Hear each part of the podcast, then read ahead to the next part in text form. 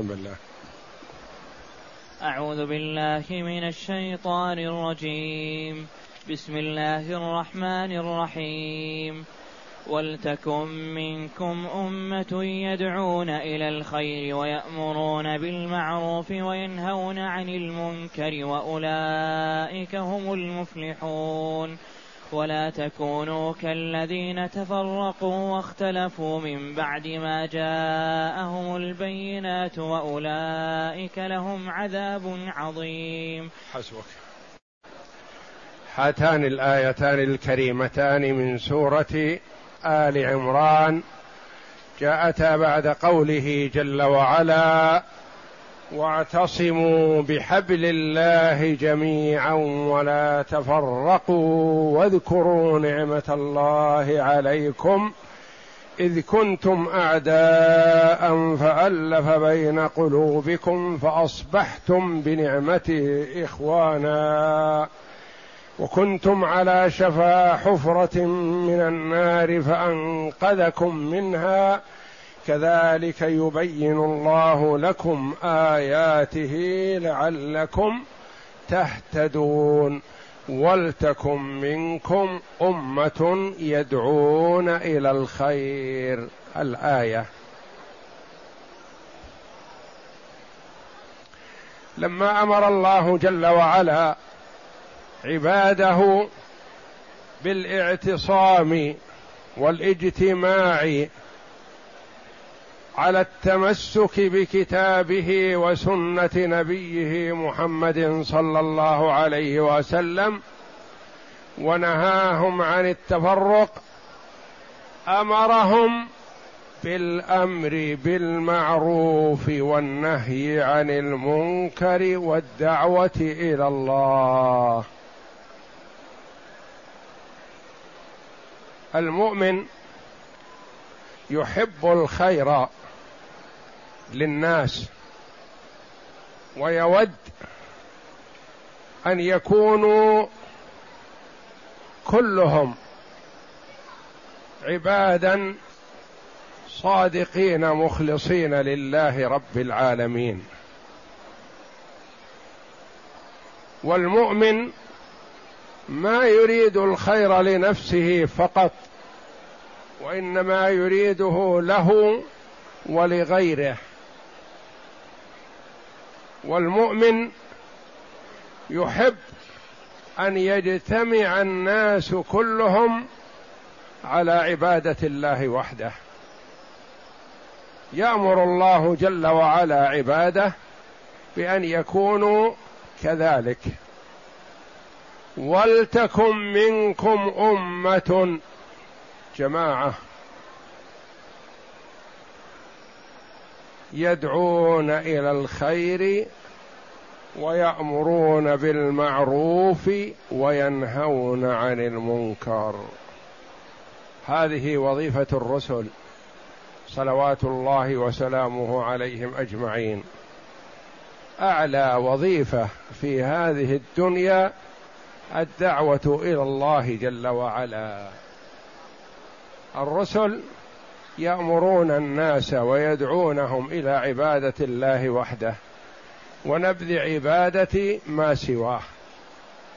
والله جل وعلا يأمر عباده أن يقتدوا برسله صلوات الله وسلامه عليهم أجمعين. ولتكن منكم لتكن أمر ولتكن منكم من هذه تبعيضية بعضكم أو بيانية يعني كلكم قولان. بعض العلماء يرى أنها بيانية لأن لأنه مطلوب من كل واحد من الناس أن يأمر ويدعو إلى الخير ويأمر بالمعروف وينهى عن المنكر. بعض العلماء رحمهم الله ومنهم الإمام القرطبي صاحب التفسير يرى أن من هذه تبعيضية. يقول ما كل إنسان يستطيع أن يأمر بالمعروف وينهى عن المنكر وما كل إنسان يستطيع أن يدعو إلى الخير. وإنما هذه تبعيضية يعني المراد بها العلماء. ومن عنده معرفة وبصيرة لأنه لا يأمر بالمعروف إلا من يعرفه ولا ينهى عن المنكر إلا من يعرفه. ومن لا يعرف ذلك قد ينهى عن المعروف ويأمر بالمنكر من حيث لا يشعر. قد يقع في المنكر ويرغب الناس في الوقوع فيه لجهله. وعمر رضي الله عنه يقول إنما تنقض عرى الإسلام عروة عروة إذا نشأ في الإسلام من لا يعرف الجاهلية. وحذيفة رضي الله عنه يقول كان الناس يسألون رسول الله صلى الله عليه وسلم عن الخير وكنت أسأله عن الشر مخافة أن يدركني. فمن لا علم عنده ولا بصيرة قد يأمر بالشيء وهو منكر وقد ينهى عن الشيء وهو معروف. فيقول رحمه الله من هذه تبعيضية والجمهور على أنها بيانية ولعله أقرب والله أعلم لأنه ما مطلوب من الجاهل أن يأمر بالشيء الذي لا يعرفه ولا ينهى عن الشيء الذي لا يعرفه وإنما كل يأمر وينهى بحسب معرفته واستطاعته. فما يخلو الجاهل وإن كان جاهلا من معرفة ما يجب فعله. يأمر بالصلوات الخمس. يأمر بالزكاة. يأمر بالصيام. يأمر بما يعرفه أنه معروف ولا يتدخل فيما لا يعرفه. ينهى عما يعرفه أنه منكر. ينهى عن الزنا. ينهى عن السرقة. ينهى عن الفجور البين الواضح الذي يدركه. أما ما يشتبه عليه فيدعه لمن يعرف ذلك. ولتكن منكم أمة يعني جماعة. وتكون من يعني ولعل المراد بقوله أمة يعني أناس يتصدون لهذا ويقومون بهذا مع أنه مطلوب من كل مسلم. لكن ما يستطيع كل المسلمين أن يتفرغوا لهذا الشيء وإنما يقوم به من يستطيعه ومن لا يستطيعه يأمر حسب استطاعته وقدرته فيما يتيسر له ويطيقه. ولتكن منكم أمة يدعون إلى الخير. الذي هو الطاعة. يدعون إلى كتاب الله وسنة رسوله صلى الله عليه وسلم. يدعون إلى إقام الصلاة وإيتاء الزكاة وصيام رمضان وحج بيت الله الحرام. يدعون إلى شهادة أن لا إله إلا الله وأن محمدا رسول الله. يدعون إلى الخير ويأمرون بالمعروف. ما هو المعروف غير ما تقدم؟ قال العلماء رحمهم الله هذا من عطف الخاص على العام. الخير عام. يدعون إلى الخير ويأمرون بالمعروف والأمر بالمعروف جزء من الدعوة إلى الخير. ويأمرون بالمعروف وينهون عن المنكر. ما هو المعروف؟ ما عرف في الشرع والعقل حسنه. وما هو المنكر؟ ما عرف في الشرع والعقل قبحة وأنه منكر. يأمرون بالمعروف وينهون عن المنكر. والنبي صلى الله عليه وسلم بين مراتب الأمر بالمعروف والنهي عن المنكر. من المعلوم أن آيات القرآن عامة شاملة والنبي صلى الله عليه وسلم يوضح ذلك ويبينه. أقيموا الصلاة. جاء بيان الصلاة في الأحاديث الصحيحة. وآتوا الزكاة. جاء بيان إيتاء الزكاة في الأحاديث الصحيحة من قوله صلى الله عليه وسلم. وهنا يأمر جل وعلا بالأمر بالمعروف والنهي عن المنكر. بين صلى الله عليه وسلم في الأحاديث الصحيحة مراتب الأمر بالمعروف والنهي عن المنكر. من رأى منكم منكرا فليغيره بيده. فإن لم يستطع فبلسانه. فإن لم يستطع فبقلبه. وذلك أضعف الإيمان. وفي حديث آخر ليس براء ذلك من الإيمان حبة خردل. لأن هذا هذه المراتب تتفاوت بحسب الناس. ولا يقال إن بعض الناس لا يستطيع واحدة منها أبد. ما يصح أن يقال ما يستطيعها بعض الناس. ما يستطيع الأولى معقول. ما يستطيع الثانية معقول الثالثة ما يعذر أحد بتركها. تغيير المنكر بالقلب ما يعذر أحد بتركه. الذي لا يغير المنكر بالقلب قلبه ميت. ما عنده حياة. يعني ما يفرق بين المعروف والمنكر والعياذ بالله. ما يهتم ولا يتأثر. المعروف والمنكر عنده سواء لا يأمر بمعروف ولا ينهى عن منكر قلبه ميت. فهذه المراتب بينها صلى الله عليه وسلم للأمة. وذلك أن المنكر أحيانا يكون في بيت الإنسان. فما يكفي أن يقول بلسانه ولا يكفي أن ينكر بقلبه. وإنما يجب أن يزيل المنكر ما دام في بيته وفي ولايته.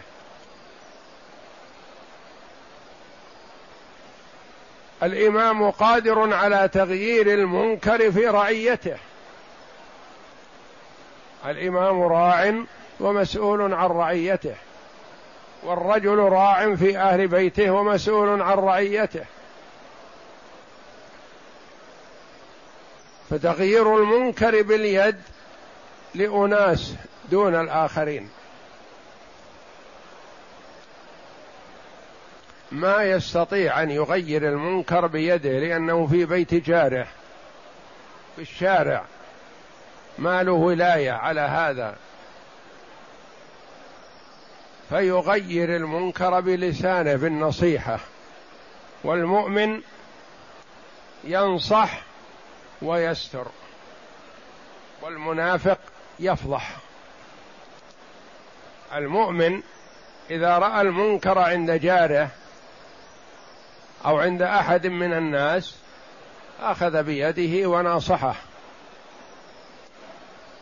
وستر عليه ما يفضحه. ويبين له أن هذا منكر ولا يجوز إقراره. ما يستطيع أن يقول لأنه إن قال حبس وضرب وأوذي يغير المنكر بقلبه يكره المنكر وصاحبه.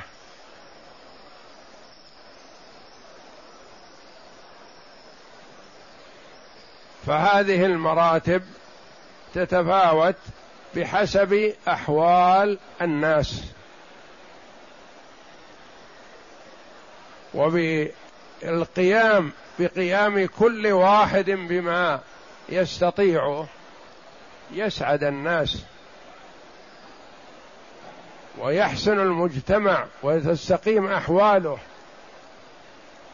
ويكون مجتمع فاضل يؤمر فيه بطاعة الله وينهى فيه عن معصية الله. وبترك هذه الوظيفة وهذا العمل تسوء حال المجتمع ويفسد ويسلط الله جل وعلا الأعداء على المسلمين. وأهم وأعظم أنواع الأمر بالمعروف والنهي عن المنكر الجهاد في سبيل الله. فهو سنام الإسلام وسنامه الجهاد في سبيل الله في تفسير النبي صلى الله عليه وسلم لمعاذ بن جبل رضي الله عنه. وهو أعظم وأعلى مراتب الأمر بالمعروف والنهي عن المنكر. لأن الجهاد في سبيل الله لا لأخذ أموال الناس ولا لإراقة دمائهم ولا للتسلط عليهم وإنما هم هو لإنقاذهم من الكفر إلى الإيمان والإسلام. لإنقاذهم من النار وإدخالهم الجنة بإذن الله. هذا الغرض من الجهاد أن يعبد الله وحده لا شريك له. يأمرون بالمعروف وينهون عن المنكر. وأولئك هم المفلحون. الإشارة هنا للبعد. أولئك لعلو مرتبتهم ومنزلتهم عند الله. وهؤلاء هم الذين لهم الفلاح والسعادة في الدنيا والآخرة. والله جل وعلا ذكر أصناف الناس في قوله تعالى واسألهم عن القرية التي كانت حاضرة البحر إذ يعدون في السبت إذ تأتيهم حيتانهم يوم سبتهم شرعا ويوم لا يسبتون لا تأتيهم. أصناف الناس ثلاثة. واقع في المنكر. ناه عنه. ساكت. ذكر الله جل وعلا نجاة الناهي عن المنكر. وهلاك الواقعين فيه وعقوبتهم. وسكت جل وعلا عن الآخرين عن القسم الثالث الساكت.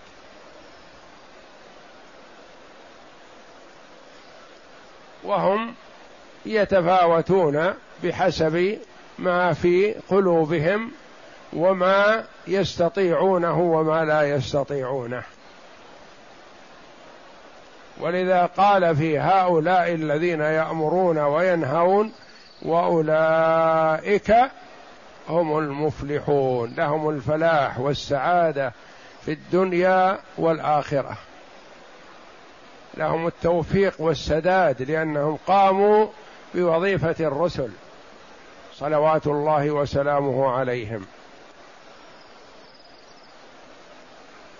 ثم حذر جل وعلا هذه الأمة من أن تقع فيما وقعت فيه الأمم السابقة.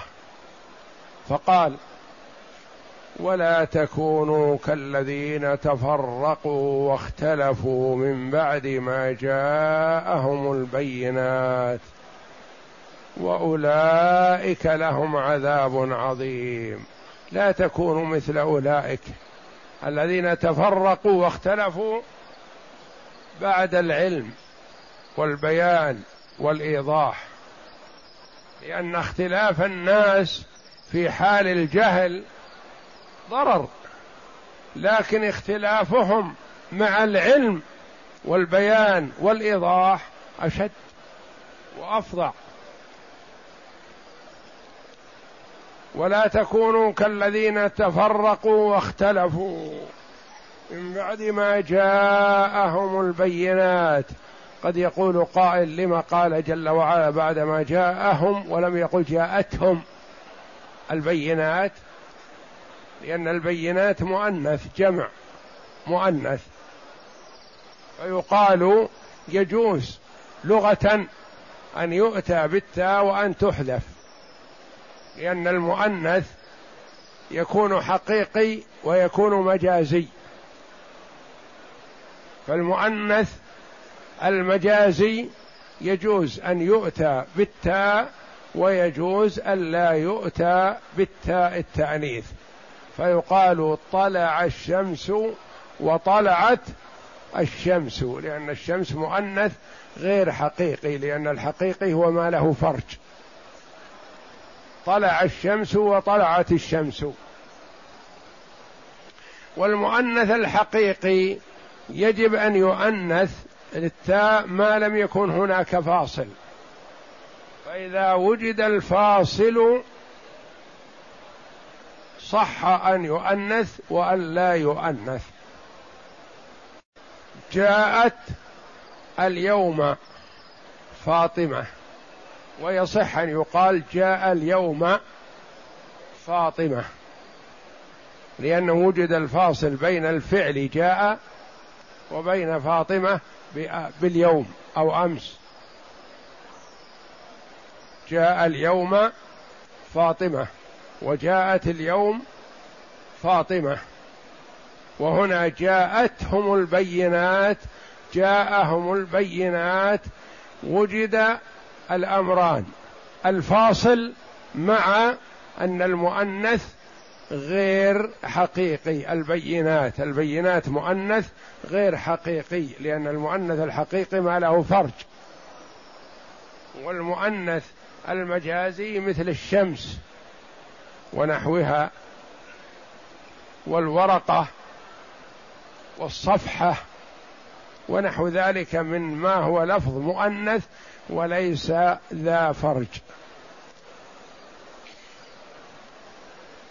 من بعد ما جاءهم البينات يعني كان اختلافهم بعد ما جاءتهم الرسل ونزلت الكتب فاختلفوا وهؤلاء المراد بهم الأمم السابقة والله أعلم كما قال جمع من المفسرين اليهود والنصارى.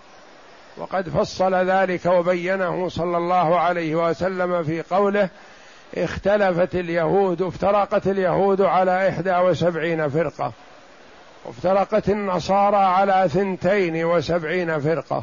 وستفترق هذه الأمة على ثلاث وسبعين فرقة كلها في النار إلا واحدة. قالوا من هي رسول الله؟ قال من كان على مثل ما أنا عليه وأصحابي. والمراد بهم والله أعلم أهل الأهواء. وليس المراد والله أعلم أنهم خالدون مخلدون في النار. ليسوا كفار وإنما هو مخالفون. عندهم مخالفات يستحقون عليها دخول النار إن لم يعفو الله جل وعلا عنهم. والله جل وعلا يحذر الأمة عن أن تفترق وتختلف بعد العلم والبيان كما اختلفت الأمم السابقة. والنبي صلى الله عليه وسلم يخبر عن شيء مستقبل وذلك من علامات نبوته. وقد وقع كما أخبر صلى الله عليه وسلم. وجدت الفرق الكثيرة المخالفة لأهل السنة والجماعة.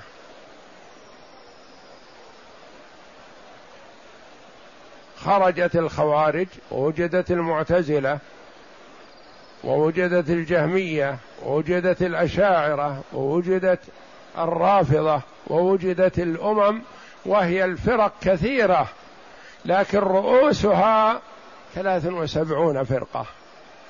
والفرقة الواحدة من الثلاث والسبعين قد تكون عدد من الفرق متناحرة فيما بينها يكفر بعضها بعضا. والفرق الضالة من علامتها أن بعضهم يكفر بعض ويكفرون الآخرين. وأهل السنة والجماعة لا يكفرون وإنما يخطئون. ما يستعجلون بالتكفير إلا بعد قيام الحجة. كما روي عن الإمام أحمد رحمه الله في مناظرته لبعض الفرق الضالة. قالوا تكفرنا؟ قال لا. لا أكفركم ولو قلت بقولكم كفرت. يقول رحمه الله لا أكفركم أنتم لأن يحملكم على الجهل. وأنا لو قلت بقولكم كفرت. فأهل السنة والجماعة ما يستعجلون في التكفير وإنما يخطئون ويناصحون ويبينون. وفرق الضلال تكفر. تجد الفرق الضالة كل واحدة تكفر الأخرى.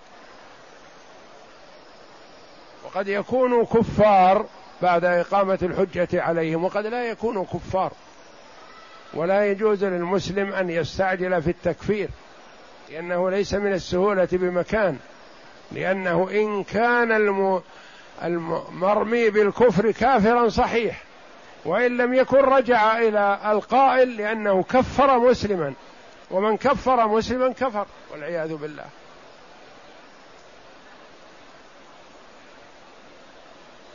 ولا تكونوا كالذين تفرقوا واختلفوا من بعد ما جاءهم البينات. تحذير للأمة من التفرق وقد تفرقت. مصداق ما أخبر به النبي صلى الله عليه وسلم وستفترق هذه الأمة على ثلاث وسبعين فرقة. كلها تستحق الدخول في النار إلا واحدة. قالوا من هي رسول الله؟ قال من كان على مثل ما أنا عليه وأصحابي يعني أهل السنة والجماعة كما فسر ذلك السلف رحمة الله عليهم. قالوا أهل السنة والجماعة أهل الحديث أهل القرآن.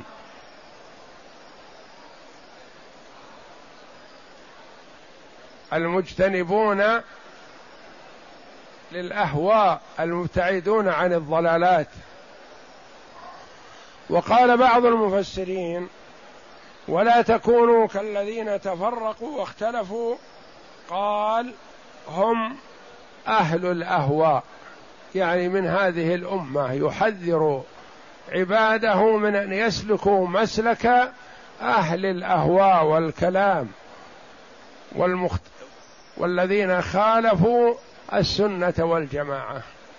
ثم الخلاف نوعان. خلاف في العقيدة والأصل وهذا هو الضار المهلك. وخلاف في هذا يقول واجب والآخر يقول مستحب. هذا خلاف وجد في عهد الصحابة رضي الله عنهم.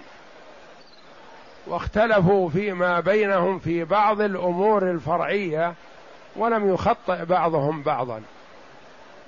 واختلف الأئمة رحمة الله عليهم في بعض المسائل الفرعية. فالإمام مالك التقى بالإمام أبي حنيفة رحمه الله فأكبر الأئمة هو الإمام أبو حنيفة. والإمام مالك التقى به وأخذ عنه وسمع منه. وخالفه في كثير من المسائل.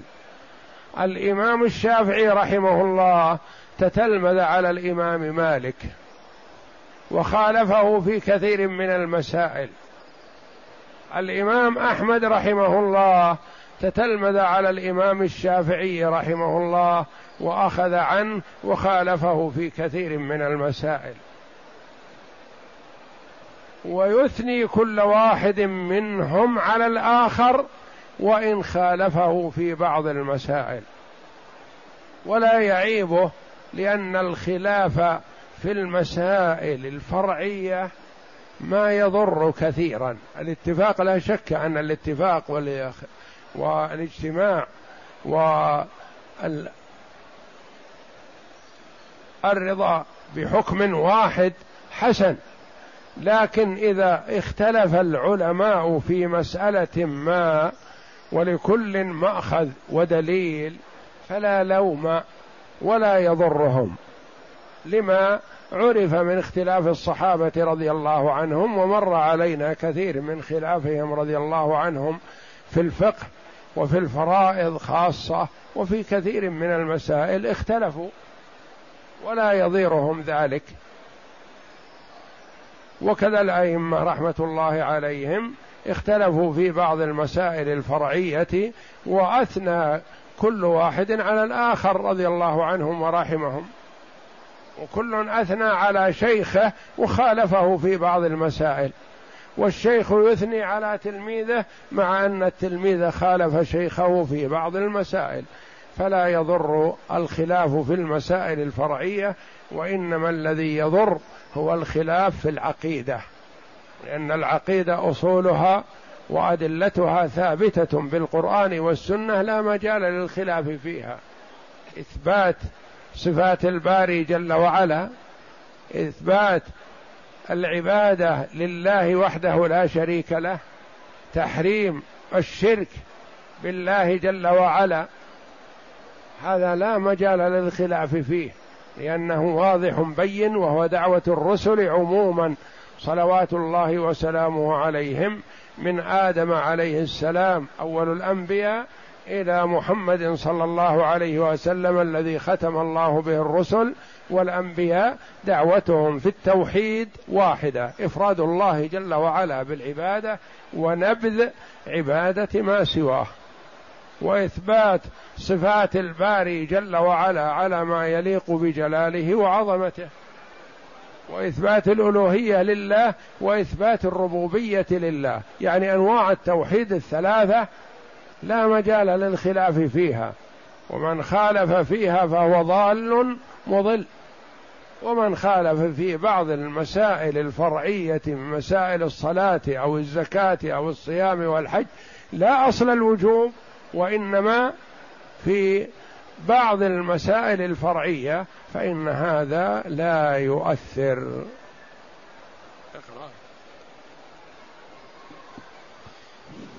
يقول تعالى ولتكن منكم أمة منتصبة للقيام بأمر الله في الدعوة إلى الخير والأمر بالمعروف والنهي عن المنكر وأولئك هم المفلحون.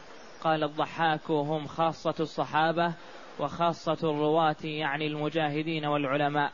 وقال أبو جعفر قرأ رسول الله صلى الله عليه وسلم جعفر الباقر لأن أبو جعفر كثير. في أبو جعفر الباقر وأبو جعفر بن جرير رحمة الله على الجميع. نعم. وقال أبو جعفر الباقر قرأ رسول الله صلى الله عليه وسلم ولتكن منكم أمة يدعون إلى الخير. ثم قال تعالى الخير اتباع القرآن وسنتي. الخير اتباع القرآن وسنته هذا تفسير النبي صلى الله عليه وسلم. يدعون إلى الخير يدعون إلى القرآن وسنة محمد صلى الله عليه وسلم. والمقصود من هذه الآية أن تكون فرقة من هذه الأمة متصدية لهذا الشأن.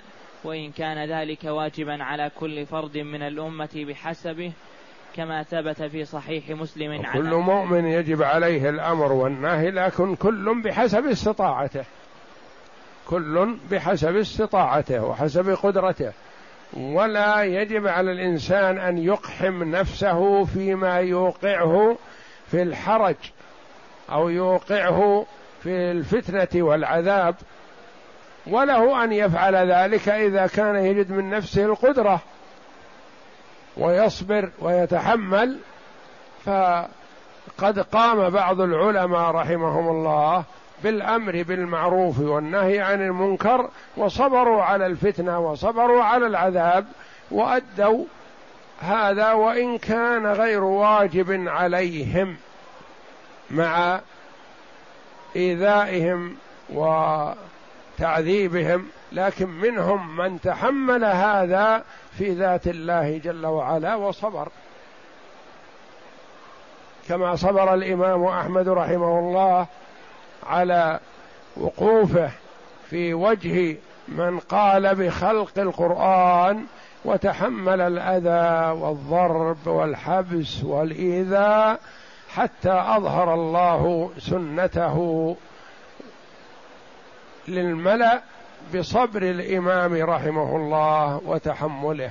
ولذا يقال رحمه الله أبو بكر يوم الردة وأحمد يوم الفتنة حينما فتن الناس بالقول بخلق القرآن صبر وتحمل وإن كان لا يجب عليه ذلك لأن بعض العلماء رحمهم الله تخلص من الفتنة بشيء من التخلص الذي لا يضيره ويصبر وينجو من العذاب الدنيوي. لكن الإمام أحمد رحمه الله صبر وتحمل العذاب الدنيوي بالحبس والإيذاء والقيود حتى إن القيود التي في يديه ورجليه وهو ابن سبعين سنة وأكثر من هذا رحمه الله ما يطيقها الشاب القوي.